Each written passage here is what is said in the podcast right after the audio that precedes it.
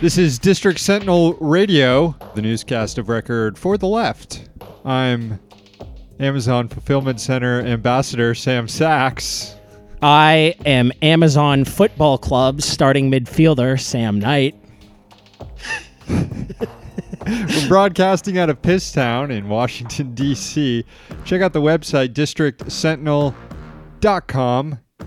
As always, check out our Patreon, patreon dot com slash district sentinel, where you can get access to all sorts of bonus content. You also get your own. We're doing a promo right now where subscribe just a dollar, as little as a dollar a month, you get your own haiku. We'll read it on air. A lot of you have subscribed. We've got a lot of haiku to read. We're going to read a bunch of them later on at the end of the show. Hickenlooper, out. Out. See ya. He's gone. The, the dipshit who appeared to just join the race to ingratiate himself to the establishment has bowed out. John Hickenlooper. Not good news, though. He's running for Senate. I don't want him there. I don't want him in the Senate, and I wish him ill, and I hope he loses to a left-wing candidate in the Democratic primary. I have in my notes, Biden next, and I know Biden is not dropping out next, but he should drop out. There's a story about how aides are growing increasingly worried about his gaffes, which means they're growing increasingly worried about his electability. And instead of just pulling the plug on this right now, they want to kind of hunker down and have him avoid as many campaign events as possible and public appearances as possible. The image that comes to my mind, as I a phrase I have so often told my therapist, is that is that of Hillary Clinton behind the rope yeah. line. Remember when, when her staff had her marching in that parade behind a, a cordon? Like, a, it looked like police tape or something. Like, yeah. stay away, five, stay five feet away from Hillary at all times. And that that is basically what the Biden campaign is doing, but on steroids. Yeah, yeah. They're, they're going to lock them in a cave or something. It's just a matter of time before they start uh, employing the body double like the Hillary Clinton campaign did after she passed out at nine eleven. Another huge story today, uh, before we get to our regular news coverage here, is uh, there was a report that came out. This is uh, being talked about in the financial press. But basically, a guy who blew the whistle on Bernie Madoff, noted fraudster Bernie Madoff, is alleging in a report that General Electric has about like thirty-eight billion dollars in accounting irregularities. Hmm. Sounds like a big deal.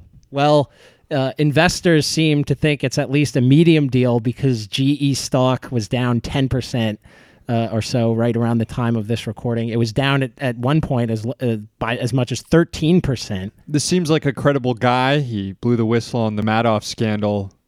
But regardless of whether or not he's credible, I can totally believe that General Electric is cooking the books here.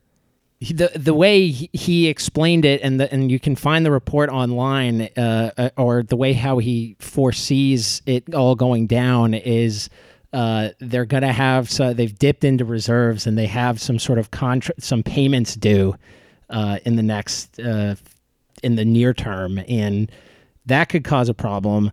Hmm. It, it could certainly cause a problem if uh, ratings agencies downgrade the quality of G E stock. That could force a lot of institutional investors to sell. Uh, so we're we're fucking keeping an eye on this, that's for sure. And uh, again, not financial advisors, but if you own G E stock, you uh, might want to do like thirty minutes of research on this story on your own tonight and uh, question your own. I, I don't know what uh, your G E portfolio would be exposure. so fra- afraid of showing losses. It seems like that's the thing companies do nowadays is brag about how much money they've lost. WeWork going public uh, unveiled that it's lost a billion dollars. Yeah. Uh, we talked about the scooter ride shares a few days ago. They've lost like hundreds of millions of dollars. I think Uber just reported like it's what never uh, made money. N- never made it's money, but billions. Just last quarter it reported losing like four billion in one quarter alone. Signs of a healthy economy here. We're we're just trying to get a few t- a few dozen thousand each here to run this podcast, and uh, it's it's amazing. It's staggering seeing these companies lose such huge sums. Yeah. Like, just can we have some? It is the middle of August here. Pisstown is dead. There's only like, what, six entries in the Federal Register today? Yeah, I uh, I try to thumb through it every morning just to, you know, skim the titles and see if anything stands out at me. And they're usually like, uh, I don't know, over one hundred entries at least, uh, at least a few dozen. Today, six. There are six. Yeah. Pisstown is, is stagnant right now. Definitely. Um, we do have plenty of content for you today, though. An edition of Chip Chat coming up after the newscast. Chip Gibbons will be joining us, talking about the national security state, uh, in particular, talking about the F B I and white supremacy. Also, Patreon subscribers can put in their garbage can nominees right now. That is open. We'll have the official garbage candidates out tonight that you can vote on and hear who gets thrown in the garbage can on tomorrow's show. It's Thursday, August fifteenth, twenty nineteen. Here's the news. Two Democratic congresswomen have been barred by Israel from entering the West Bank and East Jerusalem and occupied Palestine. You can probably guess who if you don't know already, Rashida Tlaib and Ilhan Omar. The pair had been planning on making their journey days after the end of two separate AIPAC-sponsored delegations to Israel, which, for the record, is also occupied Palestine, the entire country. Tlaib and Omar refused to take part in the AIPAC trips because the group's entire purpose is to serve as a propaganda arm for Israel's apartheid system, which the two have criticized. AIPAC itself criticized the banning, for the record, but only because of bad optics. They've done as much as anyone to whip up hate against Tlaib and Omar. You'll recall at this year's AIPAC conference in Washington, speaker after speaker slandered the two as anti-Semitic. Speaking of which, the New York Times is reporting that President Trump requested the ban. He naturally took credit on Twitter, calling the two women, quote, a disgrace, in a move bound to whip up even more racist hate against the pair. Relatedly, a spokesperson for settlers in the West Bank named Yeshai Fleischer called Omar and Tlaib, quote, enemy combatants. Hat tip for Mondawais for pointing out that incitement to murder.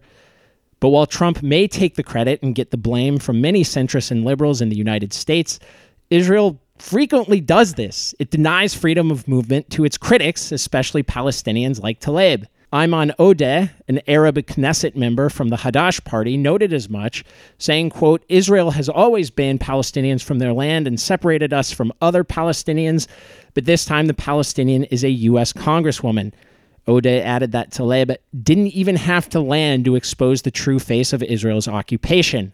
It's also banned B D S supporters from entering the country. Yes, indeed it has.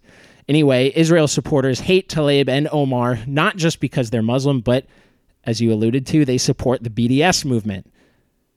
This will only make B D S more popular, inshallah. I know uh, as an American Jew, my own first reaction to this story was, I would rather die than ever set foot in the state of Israel. You know, I know the uh, the sort of analysis of, well, imagine if Obama did this, is pretty tired, and sometimes it's just kind of funny to allude to, to just t- discuss how quickly the norms have changed. But a president working with a foreign government to get two members of Congress banned from entering that country would like set off all sorts of right-wingers. But I think we could use this as a precedent, and hopefully if we get an actual leftist president in the near future, they can work with foreign countries on getting George W. Bush arrested if he ever travels out of the country. I, I don't think he's traveling anytime soon. Maybe he'll I don't go think... to like France for some D-Day mem- commemoration or something when he thinks the heat's off. Well, let's uh, let's hope they get his ass. Finally today, the graphic anti-smoking labels that you see on cigarette packages in Europe and other places around the world, they could soon be coming to the U S. The Food and Drug Administration on Thursday proposed thirteen new graphic warning labels that may soon adorn packs of cigarettes. If finalized, manufacturers starting in twenty twenty-one would have to apply the graphic labels so that they take up fifty percent of the surface on both the front and back of the pack. The images include depictions of sick children, scarred chest post-surgery, lumps on the neck, bloody urine, Stuff meant to warn that smoking causes illness in children, heart disease, neck cancer, bladder cancer, all sorts of nasty shit. As a former Canada resident, I can uh, speak to the impact of these labels. They they uh, have them in Canada. They're gross. They're gruesome. Yeah. I quit so smoking like three times up in Canada, I think, in part. Of course, I took it back up again, but I quit for a bunch. And uh, part of the reason was those fucking, the, the packs, man, they, they, they're fucked up. Yeah, and the F D A has the proposed labels up on their website, and they are pretty fucked up pictures. And they, quite frankly, they should be on the cigarette packs. Like They uh, should be on each cigarette. They should print well, them on let, each cigarette. Let's not go too far I mean, here. Current cigarette packs have small textual warnings about the health effects, which are just largely ignored. Yeah, they don't, they don't matter. The F D A is doing this because it was mandated to do so by a law passed in Congress in two thousand nine. Implementation of graphic labeling was blocked in twenty twelve following a lawsuit by tobacco companies claiming it violated their First Amendment. they, they they were right, according to the fucking courts. Since then... The, the extremely legitimate courts. Yeah. Since then, the department has been researching and studying new labeling, and tobacco companies will likely try to block this latest effort in court as well.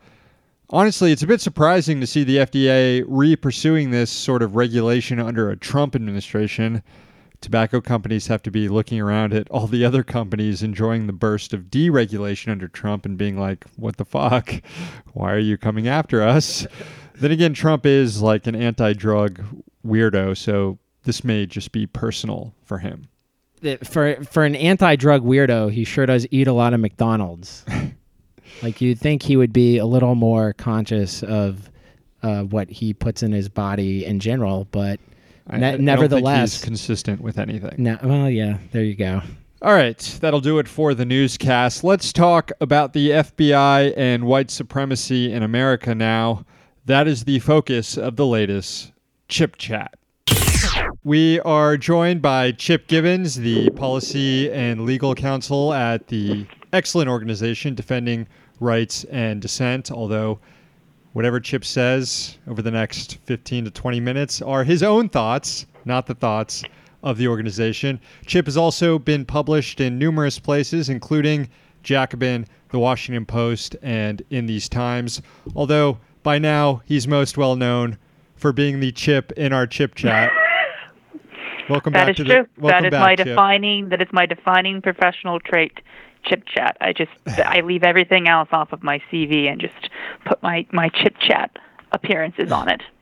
So there there's been talk recently about um, an issue that impacts your work as uh, someone who focuses on civil rights and civil liberties and such. People have responded to the El Paso shooting.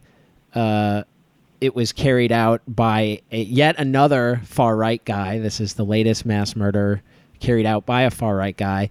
And uh, many people, mostly libs and centrist types, are saying the F B I should have more authority to target domestic terrorism. Bernie Sanders also said a Ber- oh. tw- sent out a tweet similar, saying that we need more investment in law enforcement to deal with this issue. Okay, right. Thank you. Thank you for the clarification. Uh, but it was mostly libs. It was mostly libs. Joe Biden. Everybody's did. a lib, except Bernie, essentially. well, Bernie, so. Bernie has his lib tendencies, too, but that's probably... Don't cancel us, please.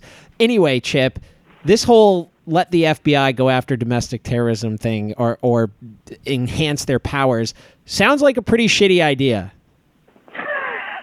Well, I, so so there's there's there's there's two ways to respond. Way one is to ask, you know, what actually are the F B I's powers to go after domestic terrorism? And and way two is to talk about, you know, is the F B I a good vehicle to do this? And I will answer both questions, and I'm sure I will surprise your uh, regular listeners with my answers.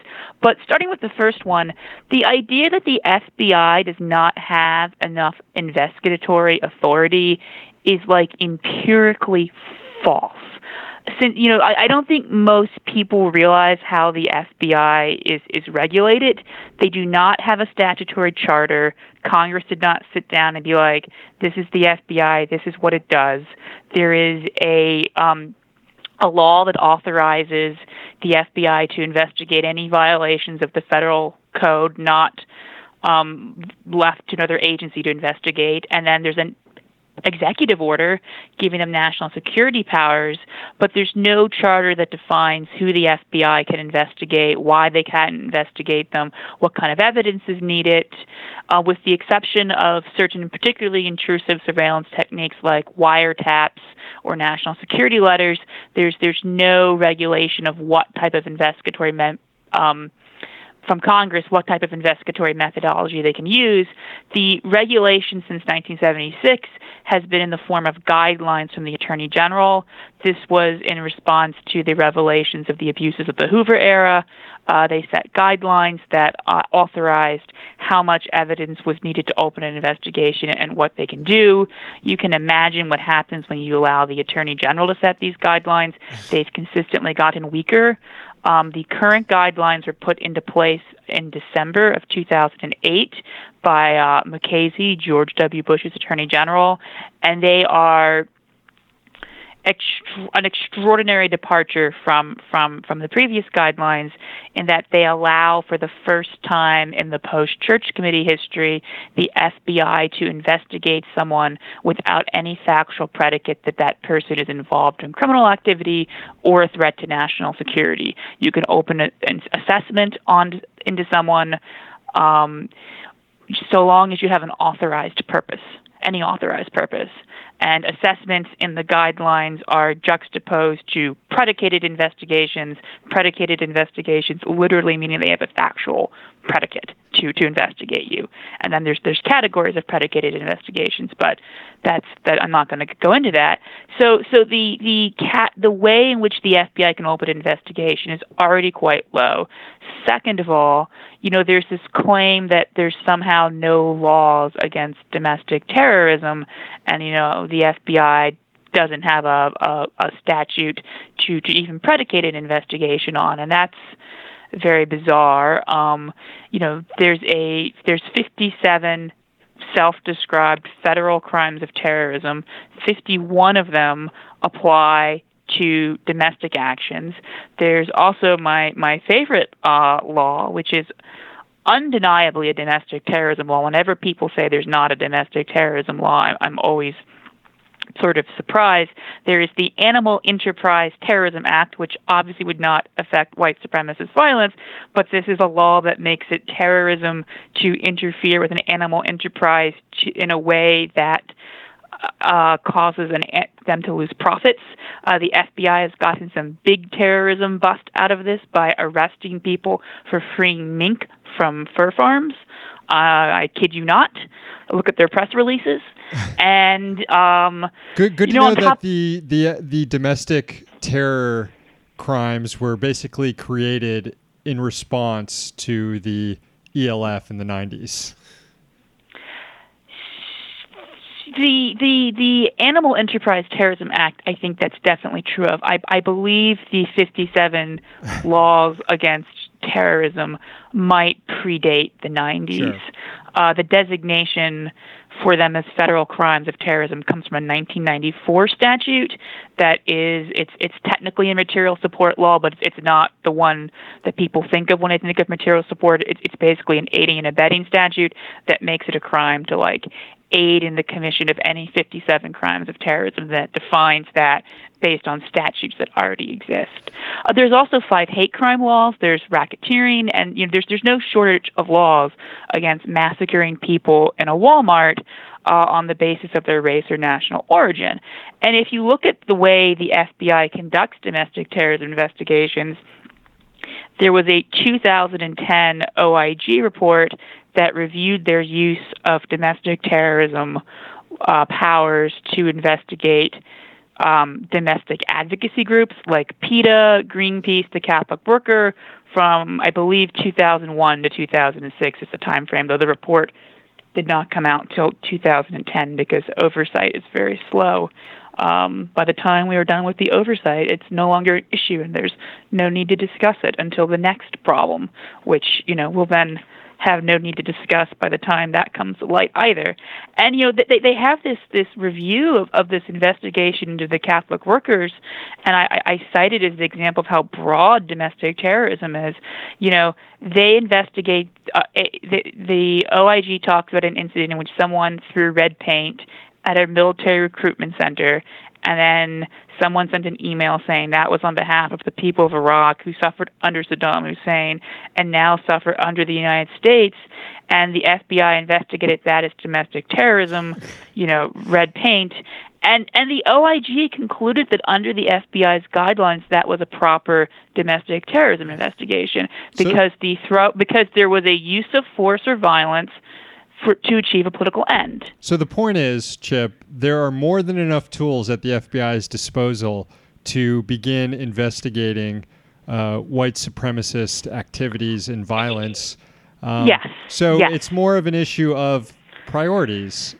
Yeah, no, I, I mean, the Brennan Center did a, a report on, you know, of, on the issue, you know, do we need a domestic terrorism law? And their conclusion was, you know, they have fifty-one laws and a bunch of other statutes that can be used.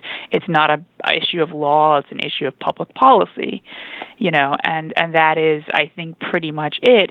And it's very bizarre to watch Jake Tapper or whatever his name is on, on C N N, you know, asking these former F B I agents these very loaded questions where the, he's like, oh, some of your other colleagues say they need a domestic terrorism law. They don't have enough power. Is that true? And, of course, the former F B I agent says, yes, they do. Uh, or, yes, we do need one. Uh, I watched this one former F B I agent. I, um, I don't know what his name was, but he's a C N N commentator now. And he explicitly said that if you were associated with ISIS, he could arrest you, which is actually not how uh, federal law works. So I'm a little bit disturbed by what he thought his powers were.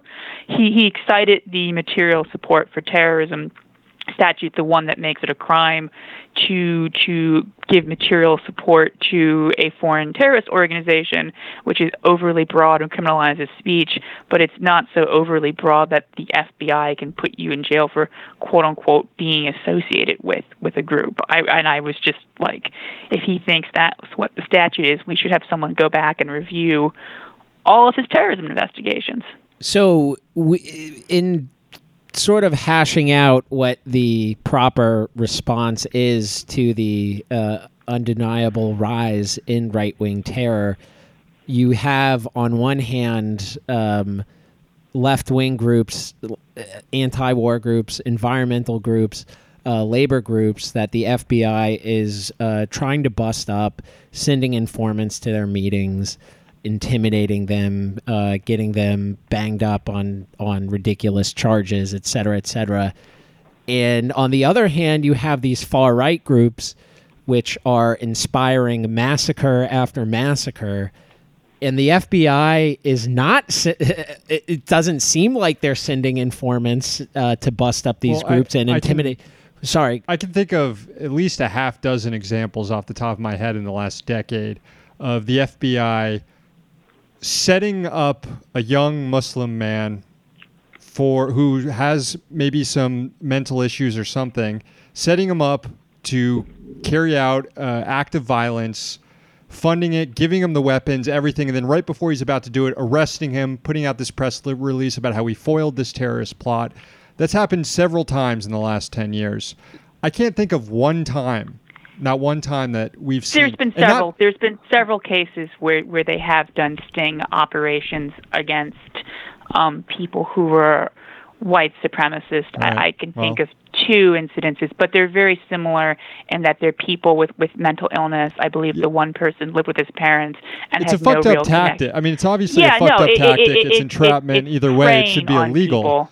But yeah, I guess I'm, I guess I'm wrong. I, I hadn't noticed there's, these stories. There's, but there's, there's, there's not a complete absence of the F B I going after these groups. That would be uh, not a true statement, but there, there is, it's not, there, it is a small, small sliver of how the F B I uses its resources, and it's particularly disproportionate to, like, the threat of red paint on a building versus the threat of, you know, actual violence. So, and, and historically, the F B I did have a uh, COINTEL program against the um, Ku Klux Klan. If you want to see something interesting, look up the picture of the informant testifying before the Church Committee. He would not show his face on T V because it was in the witness protection. He was definitely connected, or very likely connected, to the murder of, of two people. Um, the F B I informant was, so he would not show his face on T V. So they made him wear a mask, and it's a white mask with holes cut out in it, and it looks like a... You should pull this picture up because he's also wearing a very uh, interesting colored suit. Well, um, I, I, I didn't want to say... But, but, but, but, but he, he told the F B I that the um, police department had told the Klan that they had fifteen minutes to beat up the Freedom Riders, so the F B I knew in advance about both violence against the Freedom Riders and against... and local law enforcement collusion, um, which, interestingly enough, was actually one of the reasons they used to justify uh, o- operating a, a COINTEL program against the Klan, was that local law enforcement was so involved with them. It made, you know, normal law enforcement response very difficult. But, you know, they, and they did nothing. Um, they just had this guy uh, sleep with the wives of, of Klan leaders. That was their big strategy to Klan violence, you know. Uh, We're gonna we're gonna cut. This is them. all from the Church Committee testimony. This is all from the Church Committee testimony. This is these are not like. Well, I, I, you know, feel, I feel like that was the agent's idea. Like, why don't I just try and sleep with their wives? He, he just wanted to bang I, an, I another white I supremacist. I actually, unfortunately, the number of informants who claim they have been told this, including in like Operation Flux, where the F B I was basically engaged in suspicionless surveillance of the Orange County Muslim community.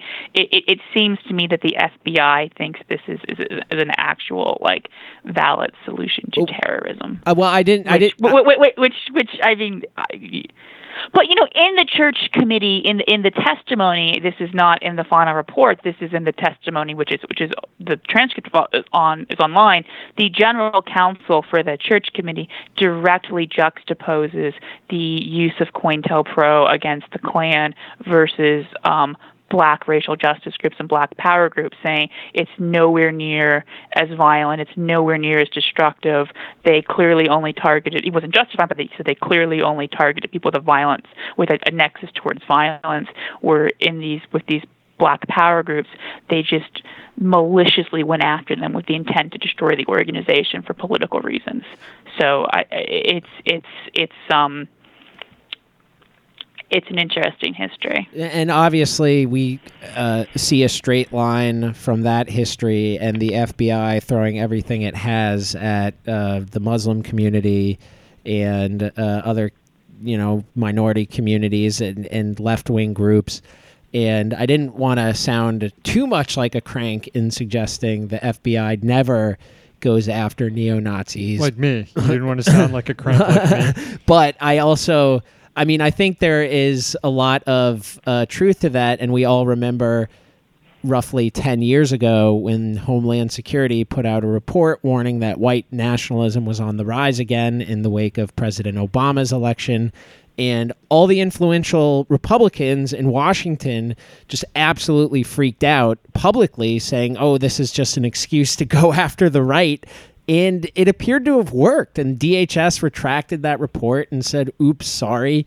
So uh, the point is they already have the power to go after these white nationalist groups, and because they're not, maybe the solution is like the F B I is a dangerous organization, and uh, we need to consider getting rid of that as part of our uh, our long-term approach to white nationalism. It, it's almost as though as the F B I is just operating as the law enforcement institution of a white supremacist nation.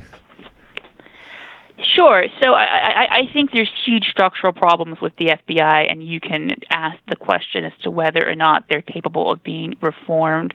I, I think that, you know, in the interim, what Congress should do is to finally put out a statutory charter for the F B I that clearly, clearly limits what their powers are. They need to get rid of the idea that you can investigate someone without a factual predicate, which, like I said, was not the case from nineteen seventy-six to two thousand eight. And they need to put, like, serious protections in for First Amendment speech. Um, they should not be allowed to investigate First Amendment protected activity or something that involves that unless there's articulable facts that the federal penal code is going to be violated, and they should have to weigh that against the the severity of the crime versus the severity of, of the chilling effect on speech, and, and Congress should be notified regularly about about these investigations. That would be would be my my suggestion. Um, another great example of F B I bias is in two thousand six. There was a, a rally by the Traditional Workers Party, which I, I believe is a white supremacist group. I, I don't. That's what I'm told, um, and that. Um, there were counter-protesters to, to, to this white supremacist protest from By Any Means Necessary, and uh, they were stabbed by white supremacists, and the F B I opened a domestic terrorism investigation into By Any Means Necessary, which I, I talk about in my recent article for Jesus. In These Times. Expanding the powers of the F B I is not the solution to white supremacist violence, um because it's just an example of the F B I's, you know, first of all, overly broad domestic terrorism powers, and second of all, their institutional racism. They actually could not get the name of the white supremacist group right. They thought it was a Ku Klux Klan rally, and they considered opening an investigation into the counter-protesters who were stabbed and conspiring to violate the rights of of the Ku Klux Klan. Um, which is ridiculous. But then in the F B I's documents, they, they describe who the Ku Klux Klan is as, you know, a group that consists of members that some perceive to be supportive of a white supremacist agenda. Wow. Which is, you know... astonishing. Sounds like the New York Times wrote it. I I think another... I think... I think. And, and once again, not, not, not to... Uh, it wasn't even the right white supremacist group. You know, they they can't even get, they're investigating these, this racial justice civil rights group By Any Means Necessary, essentially for getting stabbed by white supremacists. And in the process, they can't even get the name of the white supremacist group correct. And on top of that, they, you know, Ku Klux Klan is an organization that consists of people that some consider to have a white supremacist agenda, which I, I feel like, you know, several hundred years of K K K history sure, uh, you would, don't, yeah. would would would would would, would uh, indicate that uh, what their agenda is is exactly white supremacy.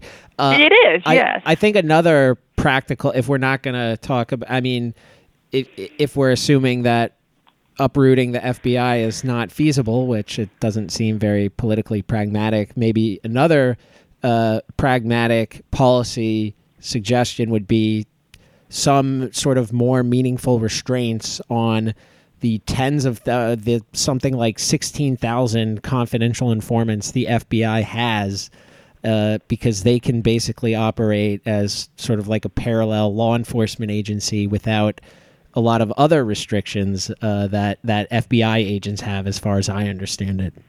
They act as Asian provocateurs regularly within within the Muslim community, and with some exceptions out, outside of that. Um, the, uh, Occupy Cleveland was was another example of that. And, I mean, we should not be having... That should be illegal. Yeah, that should not be allowed. Um, that should be illegal. I one hundred percent agree with that. I'm, I'm that would be one of my recommendations about, you know, how to re- to alter the F B I's current current standing rules, um, would be to forbid the use of confidential informants. Interesting story, the F B I did a sting in the nineteen eighties on members of Congress, um, and Congress then got very, very concerned about the use of sting operations. Was that Abscam? Was that the uh, yes, the, the movie yes, they made yes, with yes, uh, that was Bradley the one, and Cooper they had and two that. separate se- two separate congressional investigations. They had the Senate Select Committee on like undercover operations, and then the House Judiciary Subcommittee on Civil Liberties, which was chaired by Don Edvert, who is an interesting figure in that he was both a former F B I agent and he was the sponsor of the F B I First Amendment Protection Act, which would have done what would have modified the F B I's rules to do what I had suggested earlier. I did not have that idea myself. I, I took it from legislation that was offered in the early nineties that Nancy Pelosi co-sponsored. Um, mm. Probably she would not co-sponsor it now, but um, and but but the certainly wouldn't the, fight for it as speaker. She'd probably co-sponsor it and then let it die in committee. I don't think anyone would be co-sponsoring a bill to limit the powers of the F B I, and yeah, especially Democrats today. Well, uh, again, yeah. Pelosi would do it as a messaging thing, and then see to it that the bill never advances. Anyway, that's that's the point I, I was I trying to make. I think she'd be too afraid to even I, do I, it as a messaging I know, thing. I know the point that you're making, Sam, about Pelosi. Um, and I think she would do that with you know most of the progressive agenda, but I I, I, I do question. In two thousand nineteen, if Democrats are even willing to to touch touch the issue of the F B I, yeah, but you're I probably mean, right. The, the House, the House, the House um, investigation, and it was just a subcommittee. They issued a report where their recommendation was that the F B I should have to get a judicial warrant based on probable cause before doing an undercover investigation. Hmm. Which you know seems rather reasonable to me, but is entirely off the agenda today. But some sort of restriction to, to doing these types of undercover surveillance in, you know, First Amendment protected activity would, would be, I think, really uh, a positive step. Uh, under the Ashcroft guidelines of two thousand two and continued through the Mukasey guidelines, there's something what's called the public meeting rule, whereas F B I, the F B I can attend any meeting that's open to the public, and that's defined very broadly. So, you know, any service at a mosque, any demonstration, any organizing meeting, basically, and not disclose its participation. Hmm. Because it's a public place and you have no reasonable expectation of privacy. And and part of the problem problem with that is is the courts. Uh, in the nineteen seventies, the the military was infiltrating and spying on anti-war protesters in D C, and they sued them for violating their First Amendment rights. There's there's not a Fourth Amendment issue because it's not considered a search because it was public activity. Um, and the court never decided the case on the merits. They they threw it out on a procedural thing, saying that the plaintiffs couldn't couldn't show a harm, that they're, the fact they were less likely to participate in First Amendment activity because the United States military had dossiers on them and was spying on them was a sub, self-subjected chill, you know. And you can't and, you can't quantify that. Jesus Christ. Sounds well, like... it's interesting. It's interesting because cause there was the, the N Y P D um, surveillance of, of mosque and Muslims, and there was the one mosque in, in New Jersey where they tried to throw out the case on similar grounds. And I believe, I think, I'm not one hundred percent sure they eventually settled, but the mosque argued that they had a decrease in donations because of the surveillance. Like people didn't want to come to the mosque, and, and the courts were actually moving in the direction, at the lower level at least, of, of entertaining that as, as actually being a, a provable harm. So it's not entirely impossible. There are incidences where you can apparently quantify it, but it, it's such a ridiculous procedural hurdle. And the idea that if I stop protesting the Vietnam War because I don't want the U S military to have a dossier with my picture and information about myself, and if that's just me being, you know, subjecting myself to a chill, that is, that is, you know, absurd. Sounds like the... But once again, Congress could step in here and pass legislation. Um, a number of people could act, but, you know, every branch of our government is, is very determined not to do anything germane in political surveillance. So the correct answer to the white supremacy violence problem is to actually curtail the powers of the F B I and deal with the F B I's own white supremacist problem. I mean, the rest know, is going to be up to us to organize against, I'd say. You can make an argument Uh, this wouldn't necessarily be the argument that I would make, but one could make an argument that, you know, all of this domestic terrorism resources devoted to, like, Occupy Wall Street, where you admit they're nonviolent or anti-war activists, you know, is preventing them from going after real domestic terrorism in, in, in the case of white supremacy, and that if you had stricter guidelines where they needed actual evidence of a crime that was weighed against the threat to the to civil liberties and the severity of the crime,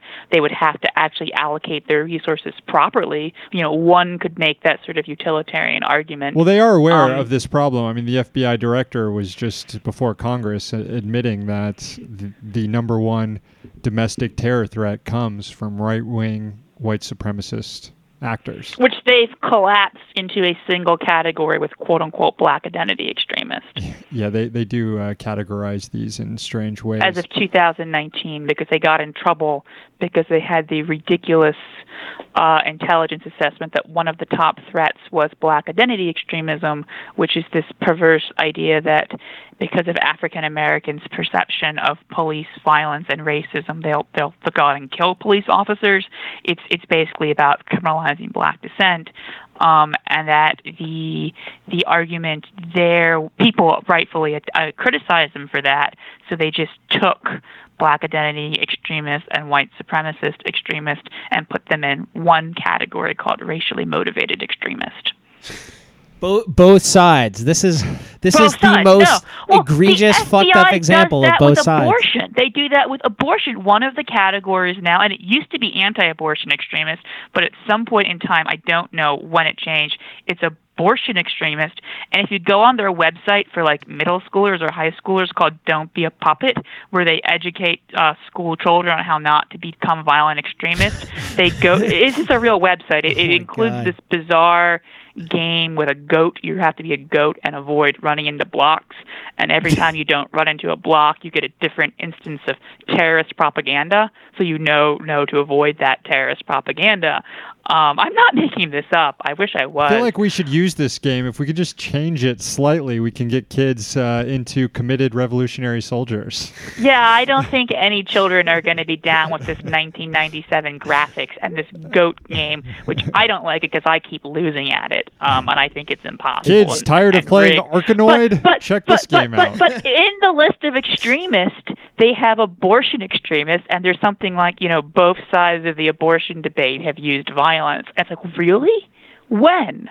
Never. It's it, they're they're trying to insinuate that pro that pro-choice people are like sneaking into pregnant women's houses to perform to perform I, abortions. I don't know. I, I but but I, I but you know I've I've been working for the last several months on a report on F B I surveillance since two thousand ten, and I've I've been going through a lot of old archival stuff from before that time period.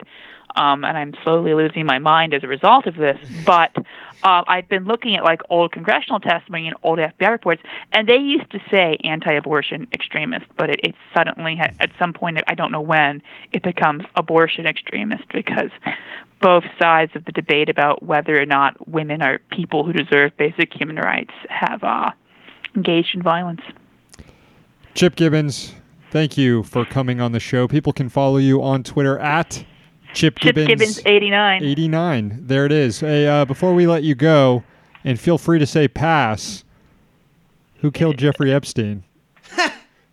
I think that's something that requires a thorough investigation. Do you think we'll ever have definitive a definitive answer on this? Uh, do I, I... I... I... That's... I don't think people will ever be satisfied with the answer, whatever it is. I think whatever the evidence shows and how strong it is, I think people are always going to have lingering questions. Um, you know, my position on, on Epstein is that there are obviously a lot of questions and irregularities, irregularities do sometimes occur, but they they warrant investigation. And I'm I'm not sure of what happened, but I, I, I certainly question what happened because you would have to be a non-thinking person to look at, you know, he was supposed to be on suicide watch, and well, then he wasn't, and then he was in a cell by himself, even though that's not the policy, and sure, then there surely... wasn't a real prison guard, and then they didn't check on him for three hours, and then they heard shrieking, and, you know, maybe maybe it's just a really incompetently run prison, or maybe something else happened. Like, it's not, this isn't like, you know, it's it's it's it's rational to have questions in this circumstance.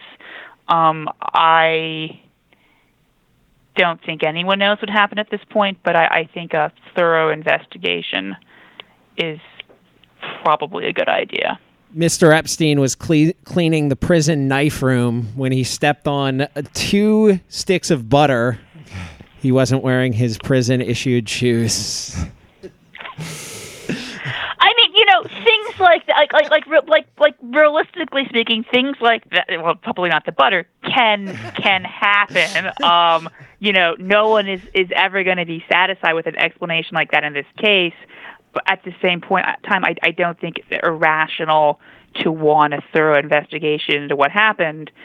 Um, I mean, it's, it's, I think there's, I, I think...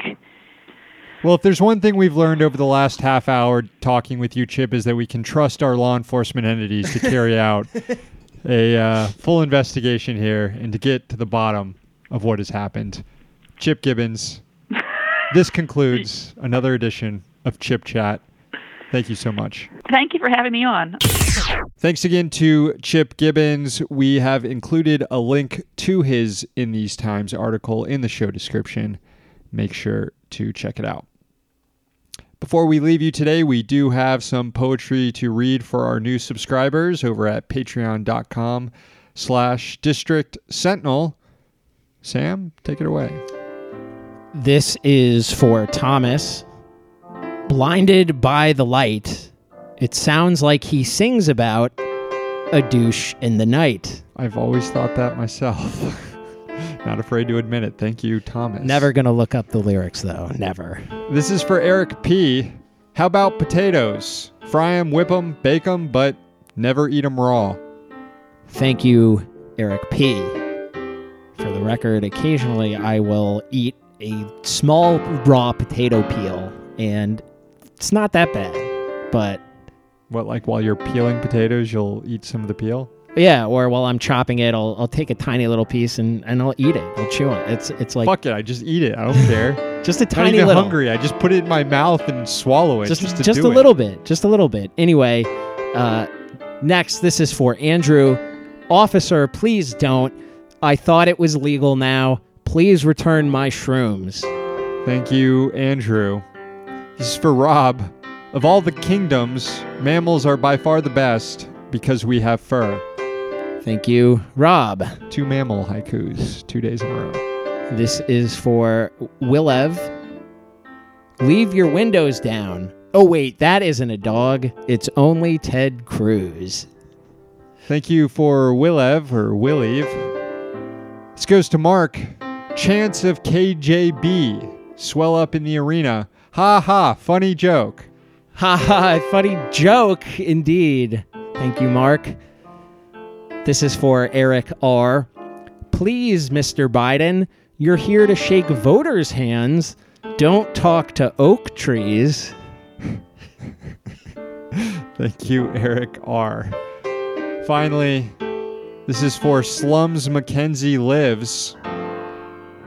Heard it on T V. Slurms. Slurms McKenzie. This is a Futurama reference. Oh, shit. Slurms McKenzie Lives. Here we go. Heard it on T V. Someone named Slurms McKenzie had died. Guess it's wrong. Thank you, Slurms McKenzie. We all remember your heroic sacrifice to let Fry and the gang escape. Well, not one all episode. Of us remember, obviously. All right, we'll have more haiku next week. All of you new subscribers, if you haven't heard your poem, we've got it on a list here. You're going to hear it soon. Subscribe so you can hear tomorrow's Garbage Can show for those of you who haven't subscribed yet. We'll be back tomorrow. Till then, we're here in D C, so you don't have to be.